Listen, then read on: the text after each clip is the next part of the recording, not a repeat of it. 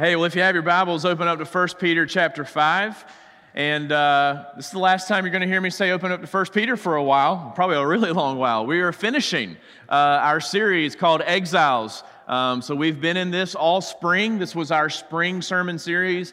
We've been tracking through this letter that Peter wrote to Christians who were struggling, Christians who needed encouragement in the first century, living in the area of what they then called Asia Minor, which is today modern-day Turkey. And these Christians were facing persecution because of their faith. They were living in very tumultuous times where the world around them didn't accept the teachings of Jesus. They didn't believe that Christ was the Savior, that He was the true Son of God. And so Peter wrote this letter to encourage these Christians to keep pressing on, to never give up, to keep moving forward, keeping their eyes on the prize of eternal life that Jesus provided for them.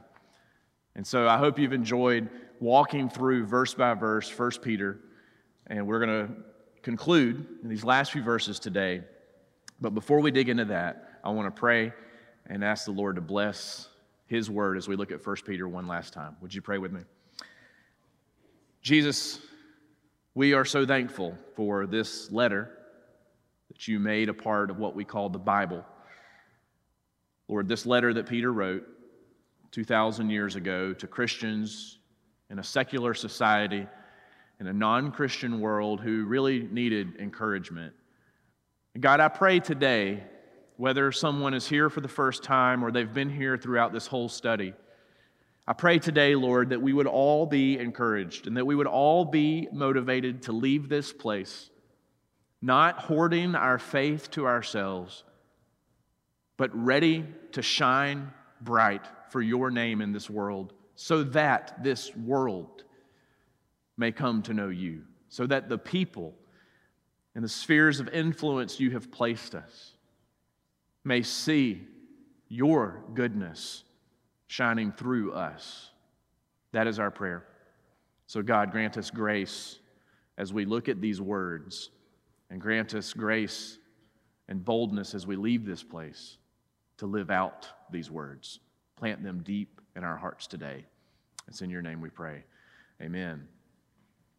Well, very much like the Christians in the first century, in 1940, and specifically on June 4th, 1940, Winston Churchill delivered a very powerful, motivating speech to the House of Commons, the British Parliament, as they were still on the front end of World War II. They were desperately needing encouragement. They needed to know from their leader that moving forward, they could do this, that they could defeat Nazi Germany, that they could attack and overwhelm the enemy, that they could be bold enough. And so Churchill, addressing the House of Commons, said this. He said, "We shall fight in France. We shall fight on the seas and oceans. We shall fight with growing confidence and growing strength in the air. We shall defend our island, whatever the cost may be. We shall fight on the beaches. We shall fight on the landing grounds. We shall fight in the fields and in the streets. We shall fight in the hills. We shall never surrender." And that's exactly what they did. They didn't surrender. And as we know today, the Allies, the Americans, the British, and the others were triumphant over the enemy. You know, spiritually speaking, this is the same mentality that I think Peter had when he wrote this letter. I think he had that wartime mentality. But the war we face is not one of flesh and blood. It's not a physical one. It's really not even against other people. It's a spiritual war. You see, the Bible describes a spiritual conflict that is at war within our own hearts between Christ and His Holy Spirit, if you know Him, and your sinful flesh, but that also manifests itself in our world in different ways, And so our conflict as believers in this non-Christian world is not with other people. It's with Satan and his spiritual forces, which are very real. And so Paul spoke of this same mentality in Ephesians 6 with a war analogy. If you look on the screens with me at Ephesians 6, 10 through 13, listen to almost the similarities you pick up in what Churchill said as encouragement and that wartime mentality. Paul here in Ephesians 6, he has that same wartime mentality. Listen to what he says. He says, "Finally, be strong in the Lord and in the strength of His might. Put on the whole armor of God, that you may be able to stand against the schemes of the devil. For we do not wrestle against flesh and blood, but against the rulers, against the authorities, against the cosmic powers over this present darkness, against the spiritual forces," Paul says, "against the spiritual forces of evil in the heavenly places. Therefore, take up the whole armor of God, that you may be able to withstand in the evil day, and having done all, to stand firm." Paul, like Peter, is writing to Christians who may be weary and worn out in their faith and tempted to just kind of give up. And by giving up, I mean either to give in to the surrounding culture and the pressure from their friends to not live a Christ-like life, obedient to God's word, to give in, or to kind of retreat. Just isolate yourself so much from society that you never even have the opportunities to be salt and light in this world. You're never even engaging with non-Christians in any way. And so you're never actually winning anyone to the Lord, though you personally may be living a good, quiet Christian life. But you never walk outside and meet your neighbors. You never spend time with people who don't know Christ. You see, both of those ways are errors. We don't give in, but we also don't retreat. We don't give up. That's what Paul and Peter are saying to weary Christians in this journey of faith. So yes, there is a great enemy who seeks to devour us, to destroy us. And yes, this world is truly captivated by his schemes, as Paul says. The world, yes, is allied with him. But here's what we know. And here's what we declare, as we already have in song, to each other and to God this morning, that Christ has already won the victory. That Christ is victorious. And now we must live as his people, as his followers. We must live in light of that victory. We must live now and persevere. It's his victory that keeps us going. It's his victory. It's Christ himself that is the reason that we never give up.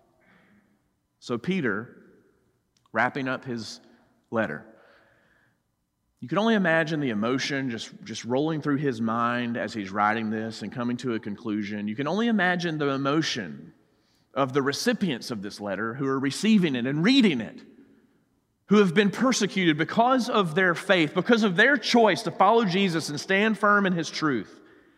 So Peter now gives 4 final encouragements for Christians living in that non-Christian world. The first thing he tells us, and this applies just as much as us today as it did then, is be humble. Be humble. Look what Peter says in 1 Peter 5, verse 6. He says, "Humble yourselves, therefore, under the mighty hand of God, so that at the proper time he may exalt you." Now, anytime you see the word therefore in Scripture, you need to go back and see what was just previously said. So look back at the end of verse 5. What did Peter say? He said at the end of verse 5, "God opposes the proud, but gives grace to the humble." So then in verse 6, he says, "Therefore, humble yourselves." That makes sense if God opposes the proud and gives grace to only the humble, but it's worth asking, why is that the case? Why would God only give grace to the humble? I mean, God is a God of grace. He's a gracious God. Why doesn't he give grace in this salvific way to all people, right? That's a good question worth asking. Why does humility seem to be necessary as a prerequisite for attaining and getting and receiving His grace? Well, it's worth asking that because the whole point of our salvation is that we don't have what it takes. We don't have what it takes to be reconciled with God the Father. Every human by nature is a sinner, right? I mean, it doesn't take long to figure that out, right? If you have little kids, it doesn't take very long into their early life to figure out you are a sinner, right? You are not obeying me. So we see this. All of us by nature are sinners. And our sin, here's the bad news, our sin actually separates us from having a relationship with God. Our sin separates us from God, and the even worse news is that there's nothing we can do to climb our way out of that.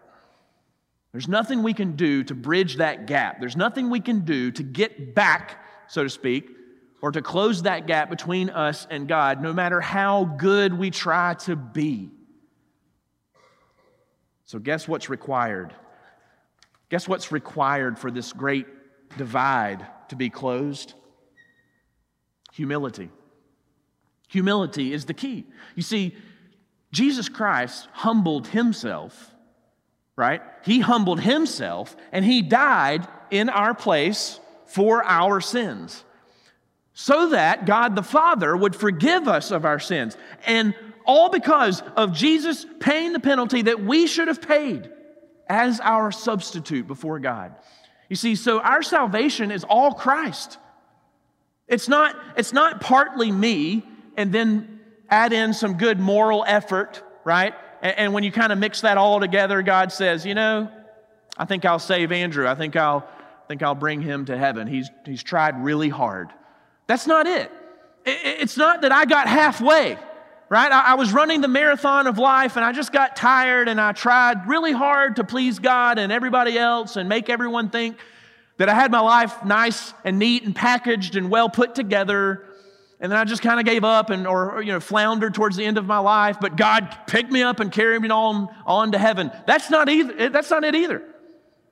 Our salvation is not some of me and then some of God, or some of God and then some of me. It is all Christ from start to finish.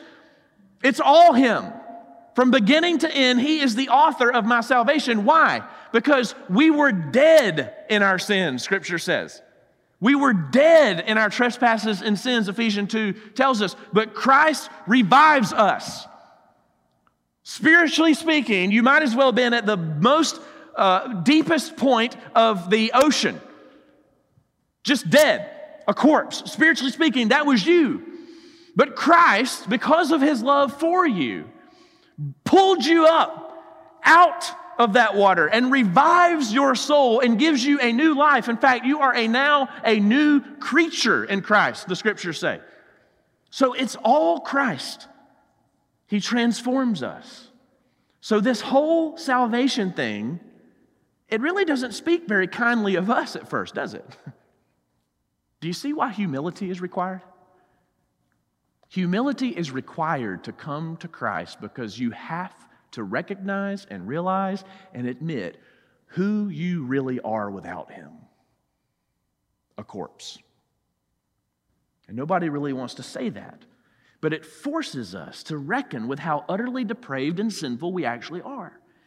In other words, it takes a lot of humility to realize that and confess that. So here's the problem, though. Pride. Our pride, thinking we can get God or be good enough to get God to love us, right? That pride in our own accomplishments and abilities, that prevents faith. So pride prevents faith, whereas humility proves faith. Pride prevents faith, whereas humility proves it. And we must think of ourselves this way. We must realize this about ourselves in order to truly be saved and reconciled to God. So in light of that great saving truth, Peter's basically saying here, live out that truth in your lives as exiles on this earth. Be humble. But then he moves on, and I want us to focus on the rest of verse 6 here. The second truth Peter is sharing with us, an encouragement he gives us, is to be comforted. So be humble, understand the purpose and how you were saved, but also be comforted. Look what he says again in verse 6. Humble yourselves, therefore, and here's the key phrase here, under the mighty hand of God. So we humble ourselves, we admit our need for a Savior because we're sinfully wicked, but we also do that under His hand, right? We humble ourselves under His mighty hand, it says. So as our humility proves our faith is real and genuine, we live that out under this mighty hand of God. In other words, we live under His authority. We live under His control. And ironically, Peter says this is how one day you will be exalted, right? When Christ returns, He will lift you up. So yes, you are humbling yourself now, but there's an eternal reward where you will be glorified in your glorified body, right? You will be in heaven reigning with Christ forever. That day is to come, but for now, we are comforted by this fact that God's mighty hand is with us and we're living under it. But now here's the thing I want to point out.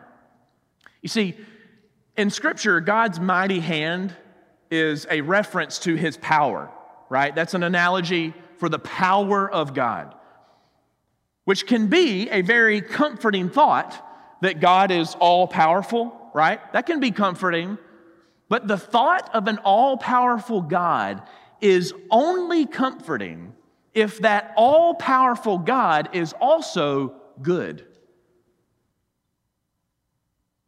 It's only comforting if He has our best interest in mind, right? Because otherwise He may be some kind of evil dictator who's all-powerful if He's not good, right? Look at what Peter says next in verse 7. He says, casting all your anxieties on Him because He cares for you. So we recognize God's power, right? Look at that. Don't miss this.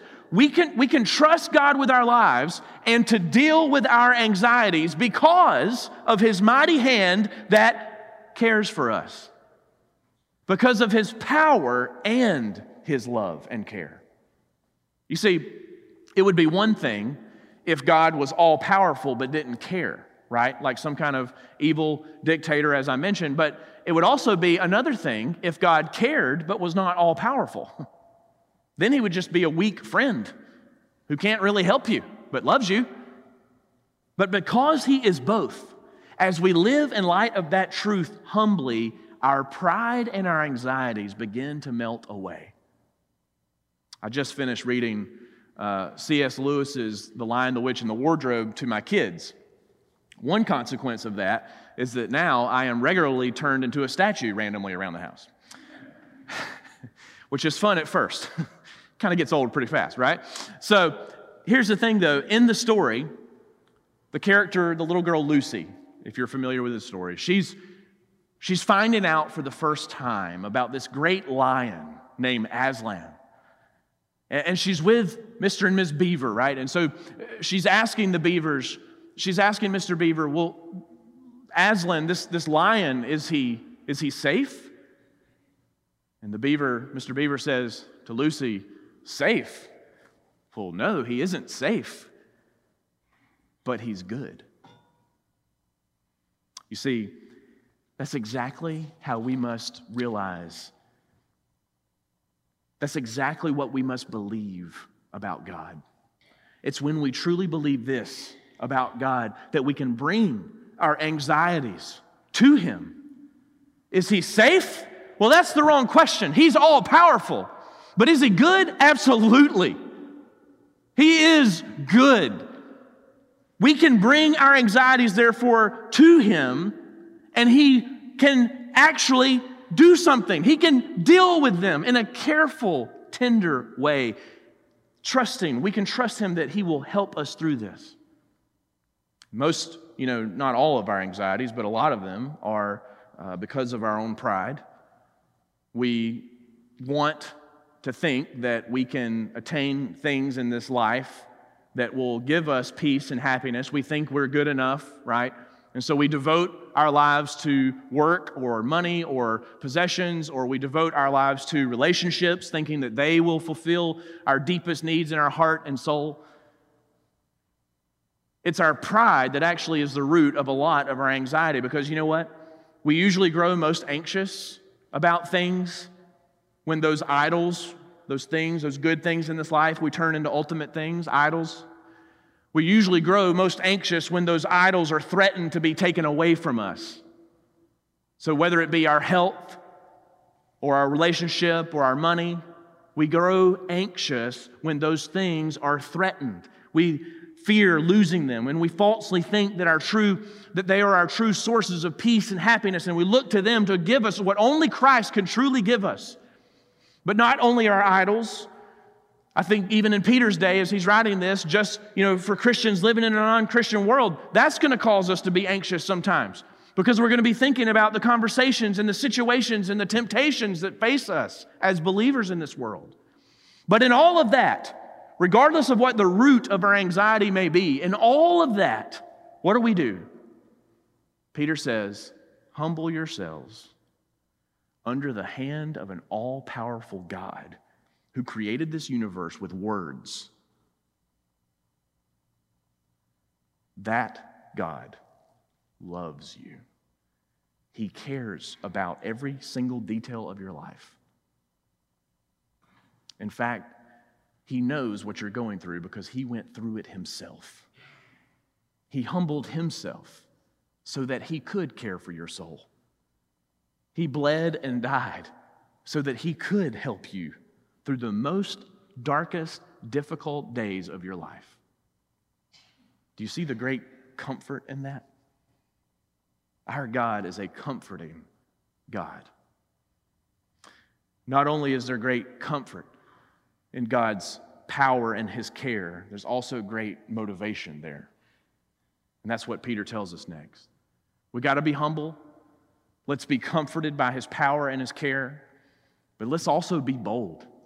Because we have His power in us and protecting us and caring for us, now we can be bold in this world. Look what he says in verses 8 and 9. He continues on. He says, be sober-minded, be watchful. Your adversary, the devil, prowls around like a roaring lion, seeking someone to devour. Resist him, firm in your faith. Be bold, knowing that the same kinds of suffering are being experienced by your brotherhood throughout the world. You see, as Christians, we can think clearly with vigilance because Jesus has rescued us from the blinding illusions of sin, right?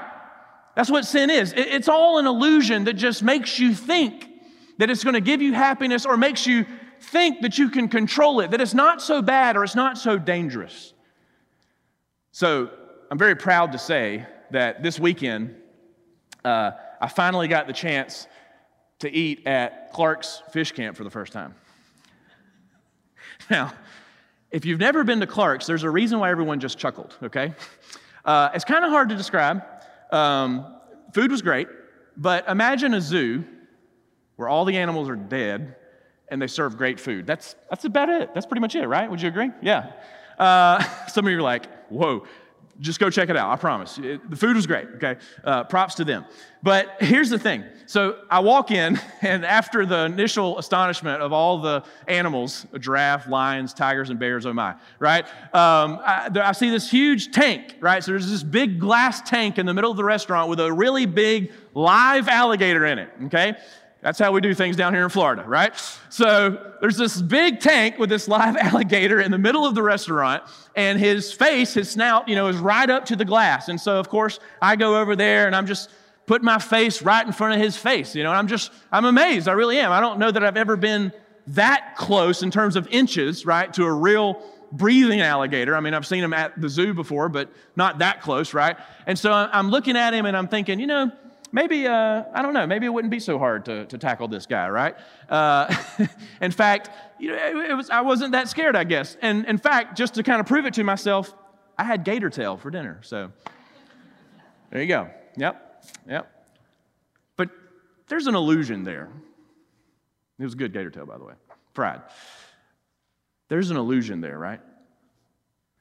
You see, as long as that gator is behind the glass, as long as I can eat him in my own comfort at my table, there's this illusion that I could master this beast. He doesn't seem so dangerous. But let me tell you, for one hot second, if that gator got out of that tank, I'm the first one in the car. Like, Christy, sorry, see you later, right? Gone. You see, here's what God's grace does, y'all. God's grace, it removes the illusion that maybe sin is not so dangerous. It removes the illusion that sin is something that you can master and you can control on your own timetable as if it were behind a protective glass. God's grace allows us to be sober-minded and to be watchful, as Peter says in verse 8. So now, here's the thing. Because God has given us His truth and His wisdom, now we know what evil actually looks like. God, the Holy Spirit, gives us wisdom through His Word to know what is good and what is righteous in this world versus what is not. To know what is helpful for us versus what is not. To know what is truly going to benefit us and others versus what will destroy us and weaken or destroy our relationships with others. You could say it this way. The truth has set you free. The truth of Christ has set us free from those anxiety-inducing idols that slave us to them. We can see the devil's schemes. Yes, he's like a lion roaring around, Peter says, seeking someone to devour. He is after you. There's a target on your back because you are a Christian, because you live in this non-Christian world and you have raised your hand and you have declared as you were baptized in the waters, you said, you know what? Hey, I'm on the side of Christ. I follow Jesus. And so now, and I'm not trying to scare you, I'm just trying to tell you there's a target. There's a target on your back because Satan is this lion. He is roaming around. He is seeking a way to destroy you. He's trying to destroy your marriage. He's trying to destroy your kids. He's trying to destroy all of your relationships. He will do whatever it takes to keep your life from reflecting the glory of God.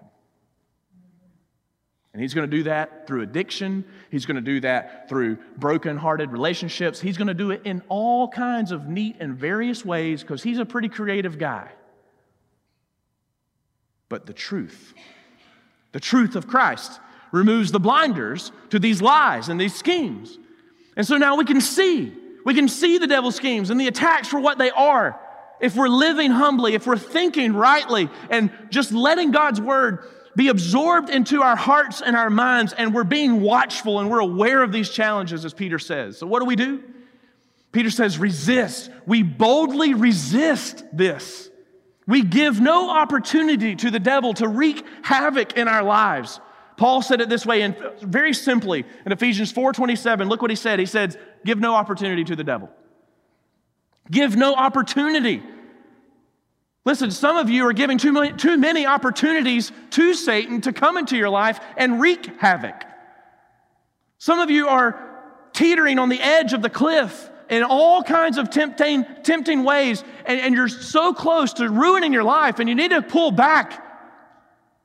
You need to return to Christ and His love for you, the God of all power who cares for you.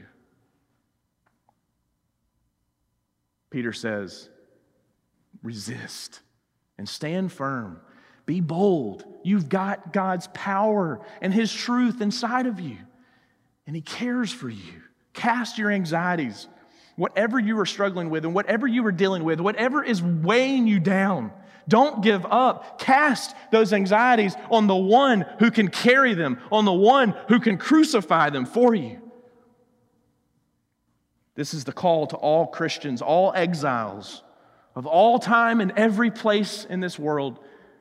So as Peter reminds us, we pray for our brothers and sisters around the world who are struggling in this great fight. And like them, in our own context, we must be bold. But lastly, before he closes out this letter, Peter reminds us to be assured. to be assured. Look what he says in verses 10 and 11. He says, "And after you have suffered a little while, the God of all grace, who has called you to his eternal glory in Christ, will himself restore, confirm, strengthen, and establish you. To him be the dominion forever and ever. Amen." And then Peter closes out his letter with some final greetings to some friends. He says, "By Silvanus, a faithful brother as I regard him, I have written briefly to you, exhorting and declaring that this is the true grace of God. Stand firm in it. She who is at Babylon, who is likewise chosen, sends you greetings, and so does Mark, my son. Greet one another with the kiss of love. Peace to all of you who are in Christ." You know, it's interesting to note that when Peter refers to she who is at Babylon, that's actually kind of secret language there, that he's some code, if you will. He's not talking about a woman in the city of Babylon. He's talking about the church in Rome. He's referring to Rome as Babylon. And why is that significant? Because in the Old Testament, the Babylonians captured Israel. And they forced them to be exiles. And so Peter is now writing and saying, our fellow brothers and sisters in Rome, just like when the Babylonians captured Israel years and years ago, our fellow brothers and sisters who are living for Christ in the Roman pagan city, they are exiles like you. Pray for them. Know that you're in this together. And he says, after you have suffered a little while. You see, Peter's acknowledging that all of us, no matter what city in this world we live in, as Christians, we are going to suffer. We're going to suffer for a little while. In other words, it's inevitable. But it's also temporary. And it's also necessary. And why is it necessary? Well, I think Paul gives us the answer in Romans 5. As he's writing to those Christians living in that pagan city of Rome, here's what he says in verses 3 through 5. He says, "Not only that, but we rejoice in our sufferings, knowing that suffering produces endurance." Think about that. The more you live for Christ in this world, the more you're going to want to give up, in a way. If you only listen to yourself and you only listen to your flesh and your weak emotions, then yes, you're going to want to give up. But what Paul and Peter are saying to us is that our sufferings, if we humble ourselves under the mighty hand of God and we cast our anxieties on Him continually, then what are our difficult situations going to do? They're actually going to build endurance in us. So you may not be able to run the marathon right now, but you will be able to finish because suffering produces endurance. And he says, verse 4, endurance produces character. What is this long, hard journey of the Christian life doing in your heart? God is using every circumstance and every situation that you are facing today to transform who you are. He is shaping you and He is molding you to be and look more like Him. Endurance produces character, and character, when you understand that the hand of God is on you, when you understand that He loves you and that you can cast all your anxieties on Him, what does that produce? Your character's changing and it's growing to become more Christ-like. And so your heart begins to fill with hope, Paul says. In verse 5, hope does not put you to shame because God's love, His love has been poured into your heart through the Holy Spirit who's been given to you. Man, you can be humble, you can be comforted by that, and you can be bold because of this, and you can ultimately be assured that there is hope in this life. No matter how hard it may become, and no matter how dark the evil one who is out for you may try to make your life, that because there is a faithful, powerful God who cares, there is hope for you. The God of all grace who owns us is leading us to His glory. And He will personally finish what He started. He is committed to you. Look at this. Philippians 1:6, Paul said, "I'm sure of this." This might be my favorite verse in the Bible right here. "I'm sure of this, that He who began a good work in you will bring it to completion. Jesus will finish what he has started in you. Amen? And there's no doubt about it. There would be some doubt if he was not all-powerful. There would be lots of doubt if he did not care, but he is both. Peter, look what he says again in verse 10. He says, after you have suffered a little while, the God of all grace, who has called you to his eternal glory in Christ, will himself. Do you see that? He's not sending angels to do this. He's not sending someone. Himself. He is personally vested. He is personally going to do this. Christ himself will restore, confirm, strengthen, and establish you. We can never give up. How could we? How could we give up? We can never give up on the God of all grace. You know why? Because he will never give up on you. Restoring, confirming, strengthening, establishing us as his people for his glory, to live under his rule and reign, his dominion forever and ever. No longer as exiles, but as the people of God in our true home. I want to say to you today, that if you feel like giving up,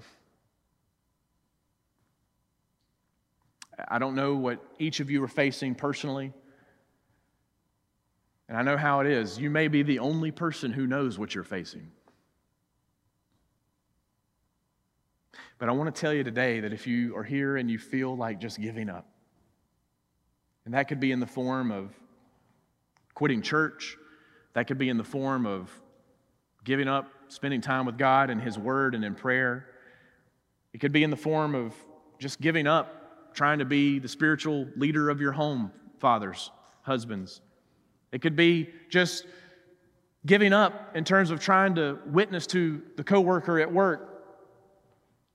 Whatever it may be, wherever you are tempted to say, you know what, forget it. I'm done. I don't think I can do this anymore. I just want you to know that there is an all-powerful God who is asking you to cast that anxiety on him. Let him bear that burden. Let him carry that weight for you, because ultimately he carried the greatest weight on his back on a cross. And he hung and bled to set you free. So you don't have to be a slave to your sin. You don't have to be disillusioned by any scheme of Satan in this world. The truth has set you free. And you need to believe that, Christian. Live in light of that great truth today. If you're here today, and you know that the Lord, not me, but the Lord is speaking to you right now, I want to encourage you to find me or Pastor Jeremy or Pastor Jonathan or anybody here at this church to talk to. Find somebody to talk to. After the service today, we'll be out here. I'll be out in the cafe. And come by and say, hey, let me pray for you. Let us know what it is, wherever it is that you feel like you're about to give up. I want you to know that the church, the people of God, are here for you. And we want to come alongside you in this great battle. We want to be brothers and sisters in arms who can fight alongside one another, even in the darkest of days. Never, ever give up in that regard, because Christ is with us. Would you pray with me? Jesus, we are so thankful that you have your mighty hand, your all-powerful mighty hand on us.